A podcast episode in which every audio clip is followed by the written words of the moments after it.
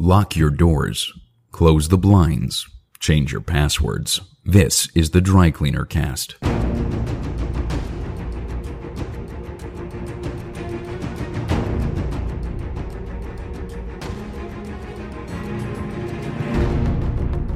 Welcome to the Dry Cleaner Cast, a podcast that takes a new look at the war on terror, its legacy, and espionage in the 21st century. This podcast is written, edited, and presented by Chris Carr.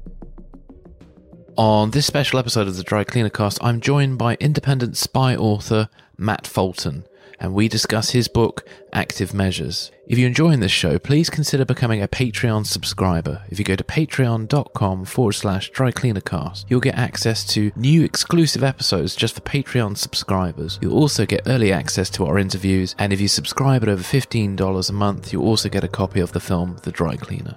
Also, if you like the show, please leave a five star review on your preferred podcast app.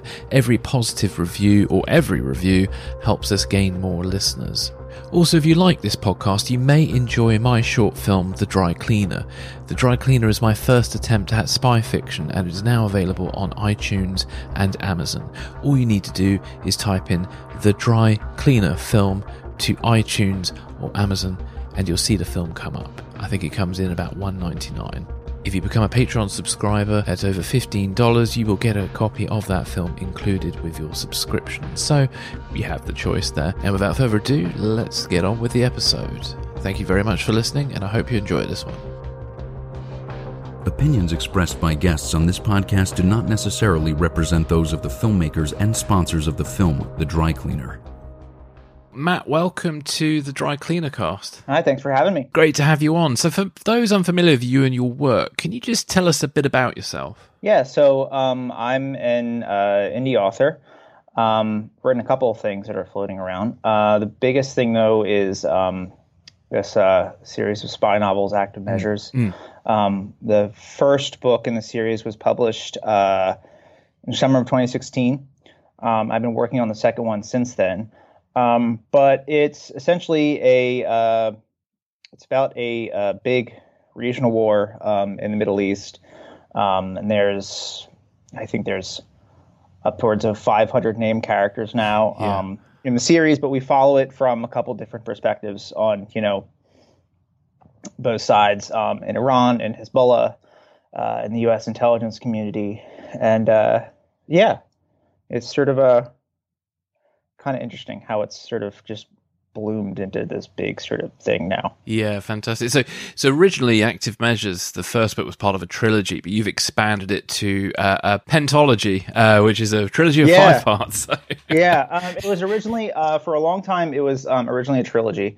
Um, uh, I've, I think, got first got the idea for um, the story that eventually became Active Measures, Mm. um, and I was like eleven, Mm. so it was 2002, I think. Mm. Um, I sort of made up the first like core group of characters. So Jack Galloway, um, Nina Davenport, Robert Harris, uh, Ryan Freeman, and David Kazanoff, and I've sort of just went with them since then. Um, and the story sort of just evolved as I grew up. Um, but uh, yeah, it was originally a trilogy. Um, when part one was published, it was a trilogy. Mm. Um, but recently, I've decided to, um, you know, you're just looking at how much of the plot is left to tell, um, and how much you can feasibly sort of fit that in one book. It's better to just split it up into five books. so Mm, mm. what the story that we would have covered in part two uh, will now be in part two and part three. And the story that we would have covered in part three will now be part four and part five. And I think that sort of gives me um, enough room to sort of land the plane how I want to land it. Uh, yeah, we're not rushing things. Yeah. So just just to make it clear for the listeners, so what is the actual first novel about, and and where can they get that? Um, so the first novel, it's on uh, Amazon. Mhm. Um, you can buy it on Amazon. You can buy it in a paperback. Uh, you can buy it as an ebook. Um, but the uh, first novel picks up uh, one of the major protagonists in the series, uh, Ryan Freeman. Um, he's the newly installed director of the CIA, and he finds out that um, he's brought this uh, information that um, a group within the Iranian government, uh, sort of led by the commander of the Quds Force, Yeah. um, a character named Qasim Shateri, who's sort of loosely based on Qasim Soleimani, um, has been secretly developing this sort of small pilot uh, nuclear program to sort of build. Essentially, it was a copy of a Soviet uh, small nuclear weapon that could fit inside of a essentially like a large footlocker. I don't really call it a suitcase nuke, but Yeah. it's essentially of that same sort of size scale. Um, but the CIA discovers that this group of Iranians, led by the commander of the Quds Force, are secretly developing this um, nuclear weapons program that the bulk of people inside Iran's security establishment are unaware of. Um, and they start, uh, you know, mobilizing the U.S. intelligence community to stop it. Um, at the same time, um, in the sort of reality that we're dealing with in the world of the series. Um, the Syrian civil war ended in a sort of different way. Yeah. The Syrian regime sort of collapsed, and um, Hezbollah, uh, sort of looking at their situation after the war, are sort of forced to um, sort of distance themselves from um, the Iranians as their, you know, backers a bit. Um, and that sort of creates a big rift uh, inside uh, Hezbollah. Yeah. And this uh, sort of shadowy figure from Hezbollah's past, his name's Ibrahim al Din, um, sort of comes forward and gradually starts plotting uh, a coup within Hezbollah to sort of take over the organization. And we sort of we go from there. Excellent. So, what inspired like these lead characters? You mentioned in your afterword of your book that Jack Galloway's kind of been with you for some time now. So, sort of, um, are there any kind of like real figures that some of these characters are sort of inspired by? Or Um, well, as far as the uh, there are five protagonists, Mm. um, like Jack Galloway, um, Nina Dab. Well, I'll tell you a bit about each one. So Jack Galloway uh, is a non-official cover CIA officer um, inside of uh, Iran, who runs um, a sort of valuable human intelligence asset inside Tehran, who's close to the supreme leader. Um, uh, yeah, so that's Jack. Um, Robert Harris is a uh, SEAL, part of um, DevGru or SEAL Team Six, um, and sort of he's brought in to sort of assist Jack uh, as the story sort of develops. Um, there's Ryan Freeman, who I said is the um, recently appointed director of the CIA, and he's sort of navigating the U.S. intelligence community and that sort of bureaucracy um, in fighting with White House staff and stuff. And there's uh, Anita Davenport, who is a uh, targeting officer Mm. um, as part of the CIA's counterterrorism center, who's based in Beirut. Um, and she's sort of the first to notice that this uh, figure inside Hezbollah, um, Ibrahim al Din, has sort of come to the surface again after you know 30 years of being um, dormant. Um, but they've all sort of.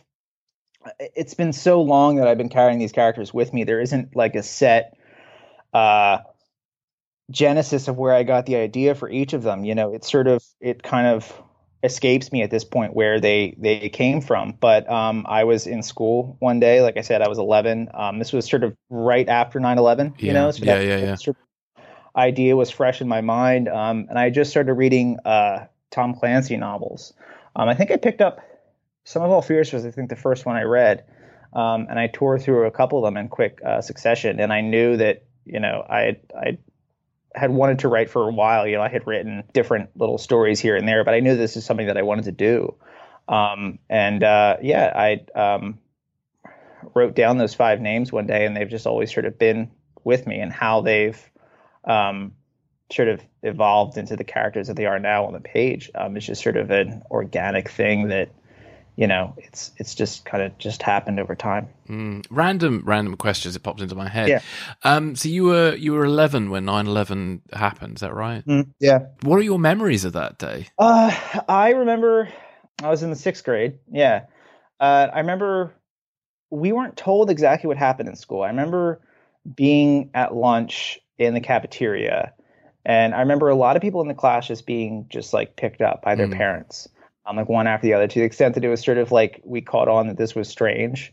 Um, and we lived. Uh, my school was right near a uh, right near a military base in uh, New Jersey, um, and I think that had a lot to do with people just coming to pick up their kids and stuff. And I remember like this one guy at the cafeteria said, you know, oh yeah, Saddam was crashing planes or something, and we are 11. You know, we don't know what the yeah. hell's going on. Um, but yeah, it was just a very sort of strange thing the rest of the day, and the teachers didn't really tell us much. And then when I got home, um, my mom brought me in and, saw it on the TV. Um, so yeah, I was part of that generation that just sort of grew up with the the war on terror. Yeah, yeah, yeah. No, I remember. What was I? I was about twenty when it happened. I was in the middle of mm-hmm. central mm-hmm. London, and I got a text message from a friend of mine saying, um, "There's a plane attacking the twin towers." And in my head, I had a picture of like I don't know why it was um, uh, King Kong on the. with the biplanes in my head was it the image. Yeah. was like, and I, and I tried to find. I was signing up for um, was it a gym membership at the time of all things, um, and um, yeah, and I remember just trying to find a television, and then suddenly I just saw it, and it was just like God. And it was actually the bit I saw after the there was this news footage of the building had been hit, and the the, the camera angle was really weird because the um the camera sort of tilted sideways, which made it look like the building was falling sideways. I was like, what the hell, you know? And then I saw the Pentagon had been hit, and that was for me. When I saw the Pentagon being hit, I thought, God this could be World War Three. You know, it felt like it literally yeah. felt like a movie, and it was just yeah. I, I, had a shiver down my spine the whole day. I think after that it was, uh, yeah, a very vivid day. So thank you for that. Um, so are there any sort of writers who've influenced you in your approach? So you mentioned sort of Tom Clancy. Um, yeah, and, he, and and so he he because your book feels, especially the level of detail, does feel very Clancy like. It is, yeah. Um, I sort of um, do everything I can to make things as accurate and as realistic as possible. Mm. Um, I don't think I go to the degree of just bringing out like the sheer amount of technical detail mm. that Clancy mm, does. Mm, oh yeah. Um, a you know Clancy had a lot more contacts than I did, um, and I'm sort of limited, you know, to what I what I have. Um, but uh, more so, what I try to do with active measures is, and sort of this became clear to me as I was sort of finishing up the first draft of part one several years ago mm, now. Um, and this has been sort of what I've been trying to accomplish since then is I wanted to tell a a uh, spy novel mm. or a geopolitical thriller mm. um, on the scale of like high fantasy or science fiction. Um, so as sort of writers that influence me in that regard, you know, Clancy's obviously a big one.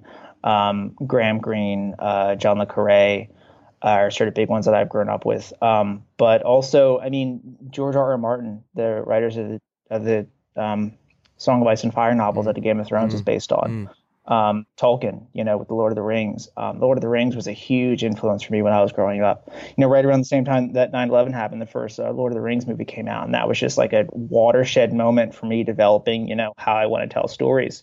Um, so yeah, I would say that George Martin and Tolkien are as big as influences on me writing active measures as Clancy is. You know, it's really about that, um, the scale of the plot and the breadth of the characters. Um, you know, like the the settings that we're in. Um, it, it's really about trying to just sort of tell this story on the biggest canvas possible. Yeah, yeah, yeah. Can you talk to us a bit about your um, because again, we're talking about the level of detail in your book. Can you talk to us a bit about your mm. research process? Because I remember, I think when we first connected on Twitter, I think I remember you posting up pictures of like uh, a stack of books and maybe even some documents and things yeah. like that. I mean, yeah. t- talk us through some of that. You know, because there's a lot of detail in there, and it's is yeah. Well, writing through part one, you know, I really didn't have anyone who knew this stuff mm. that I could contact. Mm. You know, so it was a lot of it was a lot of reading. Um, you know, uh, uh but before Google, there's no way I could have written this thing. You know, a lot of reading, a lot of Googling, a lot of, you know, just going back and finding little details. Mm. That a lot of my sort of approach to research, I think, comes, I think it probably starts in the outlining mm. phase. You know, like I know, like, okay, there's a scene I'm working on right now. Um, we're following a character in part two who's a colonel in the Lebanese um, internal security mm. forces. Mm. You know, so I know, okay, that's what we're dealing with with this scene. I know sort of how I want the scene to go. Um, and then I just go through and find as much information as I possibly can mm. to sort of fill in the gaps of what I know versus what I don't yeah, know. Yeah. Um, it's sort of just trying to make that the world in that one scene particularly feel as realized as possible. Um, but yeah, it, it's a lot of reading. Um, it's a lot of just sifting around online for hours on end until you find stuff. Mm. Um, and then gradually, as you get better at it and you get more familiar with the material, um, you, when there's stuff that you don't really know, you sort of, I just have this, yeah, you you you you get to have this like innate sense of where you can find that information, yeah, yeah. and you sort of come to realize what feels right and what doesn't.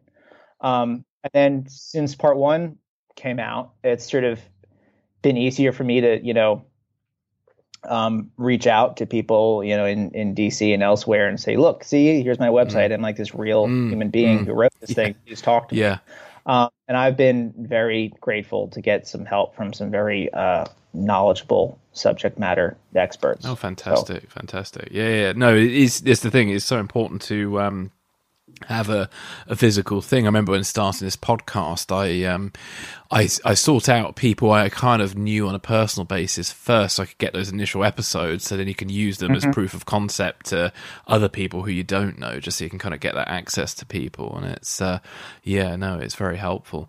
Um, one other thing, because Iran, um, with your books, Iran plays a massive role in your story. Have you found yeah. real worlds of real world events that kind of forced your hand a little bit as a storyteller, or uh, because I, I find that sometimes with the work I've been doing.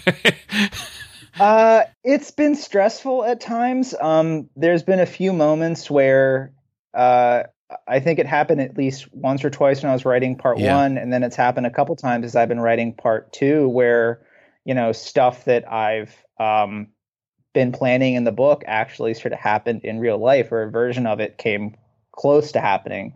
Um, and you have to adapt in this certain way. You know, I'm pretty close with uh, Stephen England, who's another um, indie author mm. over here in the mm. states, who uh, um, he, he's written a pretty big series so far of uh, you know spy novels and stuff.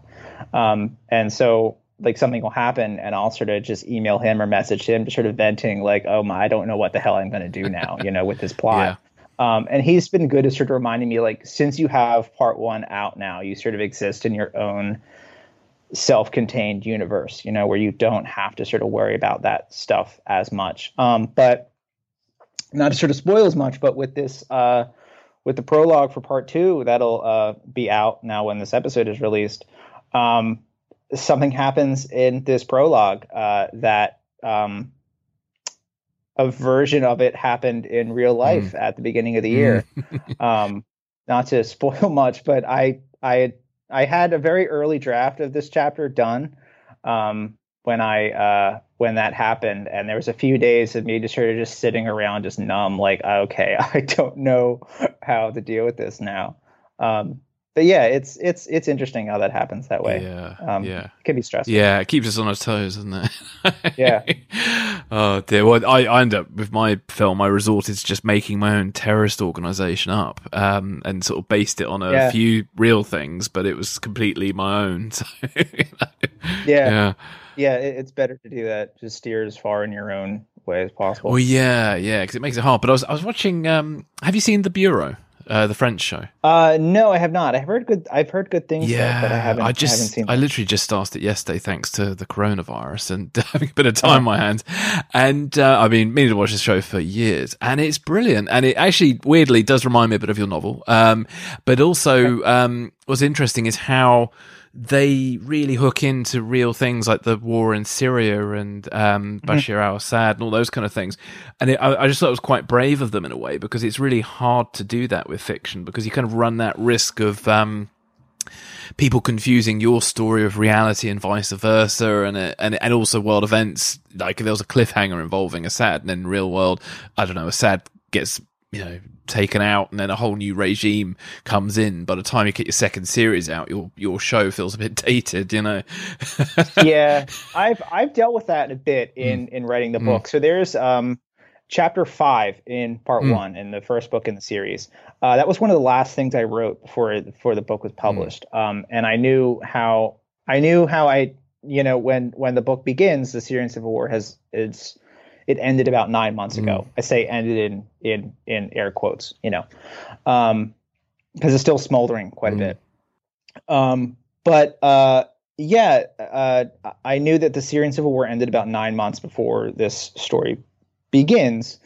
Um, and in chapter five, there's a scene where I just sort of walk the reader through the ending of the Syrian civil war in the world of active mm-hmm. measures, like how it sort of went down. Um, and essentially, there was a big, uh, well, ISIS was decapitated, um, and that sort of created a power struggle within ISIS. Uh, and there was a, um, a sort of mid-level commander who wanted to take control of the organization, who launched this big terrorist attack in Istanbul, and sort of that triggered a big Turkish invasion of Syria. Um, and that sort of led to the collapse of the Syrian regime. Mm. This is in the world of active measures, of course, not real life. Um, but so I was going to outline all of that in chapter five, and that was one of the last chapters that I wrote before the book came out. Just because you know I, I knew there was no way that by the time I actually got around to it, there's going to be ten different real life things that would would affect how I you know told that part of the story. Mm. Um, and even then, since then, it's been almost four years since part one came out. Um, and clearly, the Syrian civil war went a completely sort of different, uh, went a completely different way. But it's something that I can't, you know, you just got to roll with well, it. It's, a, this is the thing, isn't it? You know, yeah. At the end of the day, as you're saying, you're creating your own universe and your own characters. Yeah. hopefully, that sort of uh, attracts people enough without getting too um, pernickety yeah. about the real world it's thing. Been, it's been interesting in in researching part two and stuff, you know, when I'll I'll email a contact in in DC or something, and I'll have a question for them about uh, Hezbollah, mm. you know, and I'll sort of briefly go into what the situation in Lebanon is and inside Hezbollah's leadership in part two, mm. and I'll say, okay, this is what I'm thinking of doing. Does this sound right? How would this work out? And for a moment, there's always this cognitive dissonance where, like, well, okay, but in real life, this is sort of how it is. And I know I, I get that's how it is in real life, but we're not talking about that. Mm. We're talking about, you know, how it is in the series, yeah. and it's a little bit different. And getting them to sort of go along with it for a bit can be um, tricky at times. But it really is sort of a, just a parallel universe where I think 99% of readers wouldn't sometimes hopefully won't be able to tell the hmm. difference mm. between what's real and what's mm. not. I mean, I've had people ask me about certain stuff that happens in the book and like, oh yeah, is that real? And I'm like, well, n- no, it's close to being real, but not quite. Um, and that's probably a good thing yeah. that if you can't tell what's real and what's not. Yeah, yeah, yeah. It's always, yeah. I find it quite. Uh, I sometimes get a bit of a kick out of it where people don't realize there was something real that you were referring to, and then they figure it out mm-hmm. later. Mm-hmm. So it's like little, little. Uh, what do you call them? Uh, Easter eggs, you know. Uh, oh yeah, there's tons of Easter eggs in this book. Yeah. Cool. So yeah. you've got this new. So you got a new chapter coming out. Um, what can you tell us about this new chapter? Uh, so this chapter that uh, it'll be on my website. Um, uh, that's uh, mattfulton.net. Um, and uh, you go on there and you go up to the active measures drop down menu. You go to part two and you can read a preview. But um, it's the prologue mm. of the book. Mm. Um, and initially not the prologue I had written. Um, I'd written a different sort of uh, completely different um, chapter for that. Uh, and then as I went advanced into the book further, um, and it was right around the same time that I decided to to shift it to a five book series rather than um, a pro, rather than a uh, a uh, trilogy. Um, it sort of necessitated me changing things around with the plot, even in the beginnings of part two. Um, and then I decided that there would just be better to tell this part of the story as the prologue. So I went back and um, added that in into the very beginning. But uh, this prologue um, follows around a uh, an Iranian general. His name is Jamal Jafar Taghavi, um, who is also known by the Nom de Guerre um, amongst the uh, Iraqis as Abu Mahdi al Muhandis. And General Taghavi is um, he's uh, pretty much the Iranian viceroy, mm. quote unquote, mm. for uh, Iraq. So he leads um, the unit of the Quds Force that is responsible for sort of managing um, the several dozen uh, Shia militia groups inside Iraq that are sort of collectively known as the Popular Mobilization Forces. Um, and Taghavi, uh, as his sort of with with whom he shares the sort of same uh, nom de guerre uh, is based on a real life um, Iranian general mm. who was assassinated uh, alongside um, Qasem Soleimani um, at the beginning of the year, uh, real life. Um, but yeah, so the prologue focuses on him. He's the point of view for the chapter, um, and it follows him leading an Iranian delegation uh, to a um, Shia militia camp inside Iraq. Um, and we sort of pick up with um, several plot lines that were hinted at and briefly touched on in part one, but we don't see them too much. Mm-hmm. Uh, but yeah, we sort of see what uh, the Iranians are up to in Iraq. Um, we see sort of the breadth of these militias. Um, in the book, I say there's about 100,000 strong mm. um, between these several dozen militia groups.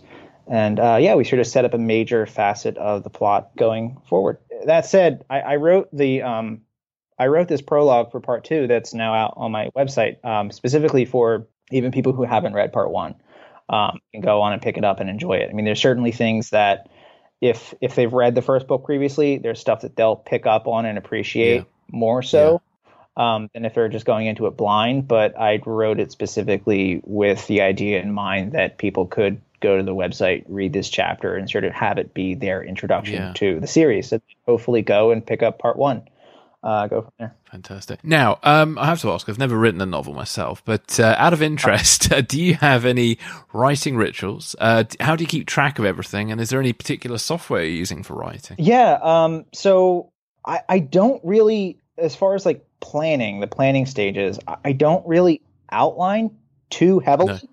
No. Um, at least I don't outline that far uh, in advance. I mean, like I know where the major events are in the book, mm, you mm. know, but like I I sort of describe it as like, okay, I know I'm getting to that mountain way over there on the horizon, yeah. but I have to climb this one mountain in front of me until I get up there and sort of see the path to the next mountain yeah. up ahead. Um, and that's sort of how I how I work. Um, it's it's I've never found a good way for me to just outline every single plot point, um, every single thing that happens in every chapter mm, going mm. up to the end of the book. Mm. Uh, I think a big part of my process is a degree of spontaneity, yeah, you know. Yeah. And if I had that sort of bulletproof outline from beginning to end, um, I think I personally would lose interest a bit more yeah. as I was writing. I wouldn't, I wouldn't take those sort of spontaneous turns mm. in the plot mm. if I had a plan ahead of me already. Mm. Um, you know, George Martin sort of describes how uh, a lot of writers are like or architects or they're gardeners or they're somewhere in between. Mm-hmm. So like the architect sort of writer has their blueprints and they know exactly where every nail goes and every board goes before they, you know, even pick up a hammer. Yeah. Um, whereas the gardener sort of goes out one day and they say, okay, I want to plant, you know, tulips here and daffodils over there. Yeah and we just see what comes up. That being said, if a gardener goes out and they thought they plant this kind of flower and I don't know tomatoes come up, you know that'll be sort of surprising. That's not part of the plan, um, but they just sort of see where things go. And I'm definitely more towards the gardener frame of a writer. Mm. I rarely outline more than a chapter or two ahead. That said, I, I do know where things are going mm. um, in, in in broad strokes. Like I know the fate of of those five protagonists. I know all of their fates already um, and have for some time. Yeah. Uh, so we are going somewhere. Um, but I write uh, the manuscript. I write it in Microsoft Word. Um, pretty kind of boring and low tech like that. it's just sort of the best way that sort of works for yeah. me. Um, and then I sort of put everything into this program called Scrivener, um, which I use to sort of format um, the ebook mm, format. Mm. You know, but there's also a lot of different tools inside Scrivener that allows me to sort of keep track of, you know, uh, word count mm. and um, chapter summaries and stuff. So I keep it all in there. Um, and I have a big uh, spreadsheet, uh, like a master spreadsheet for the whole series that um, every time a character appears or is mentioned, um, they go in that spreadsheet. You know, it says like first name, last name, if they have a title or an alias, um, any sort of like relationships with any other like other characters. Um, the book and chapter that they're introduced, mm. the book and chapter that they're first mentioned. Um, I have whether they're currently alive or dead at the place of like where I'm writing, and if they've been killed off so far, I write the book and chapter where they've been killed. Um, and sort of that really allows me to keep track of um, all these characters because, like I think I said earlier, there's up to I think 500 named characters mm. Um, in the series, and I mean, so many of them are so minor, you know. Um, but uh, yeah, that's sort of the only way for me to keep track of all these names. There's no way I can do it otherwise. Yeah, that sounds totally logical. Brilliant. Do you have any favorite films about writing? favorite films about writing? oh, jeez. Um, I don't. I don't know. Uh, one I love is um, Wonder Boys, and um, the only reason I've kind of thought of it is because um, of writing rituals. In that, I don't know if you've seen Wonder Boys or Michael Douglas. Have you? No. Oh, it's hilarious. No. So the, he's he's a, a, writer who's stuck trying to write his second novel, and his first novel was like a huge success, and then and then like thirty years later, he's trying to do the follow up and he has this weird ritual of like uh, writing in a pink dressing gown, having to smoke a, a joint. It's hilarious. and it's, I can't it's... say I don't think I've ever written in a pink dressing gown. Um, I can't say that. It's sort of like you know, I sit down, I have my coffee.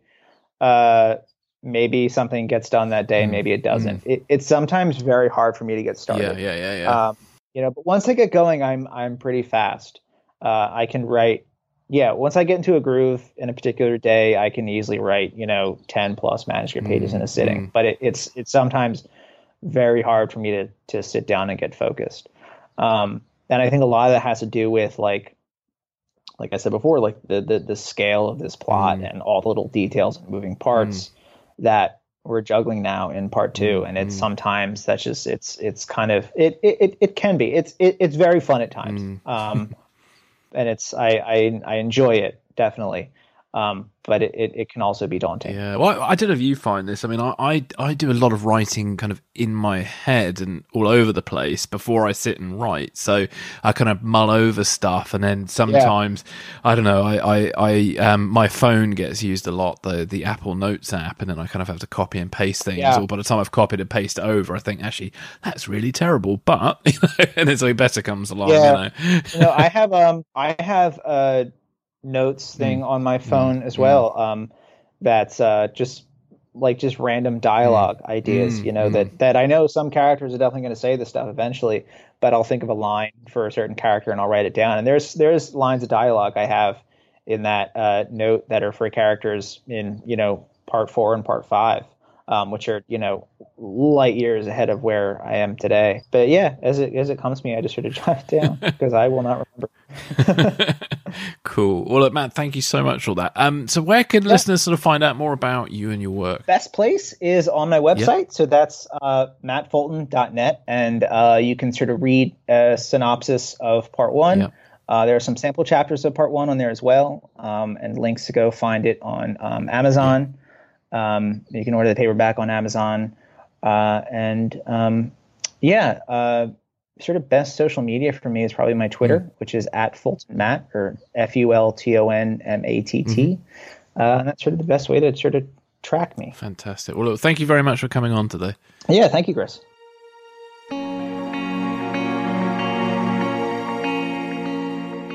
Like what we're doing? Support the show by becoming a Dry Cleaner Cast Patreon subscriber today.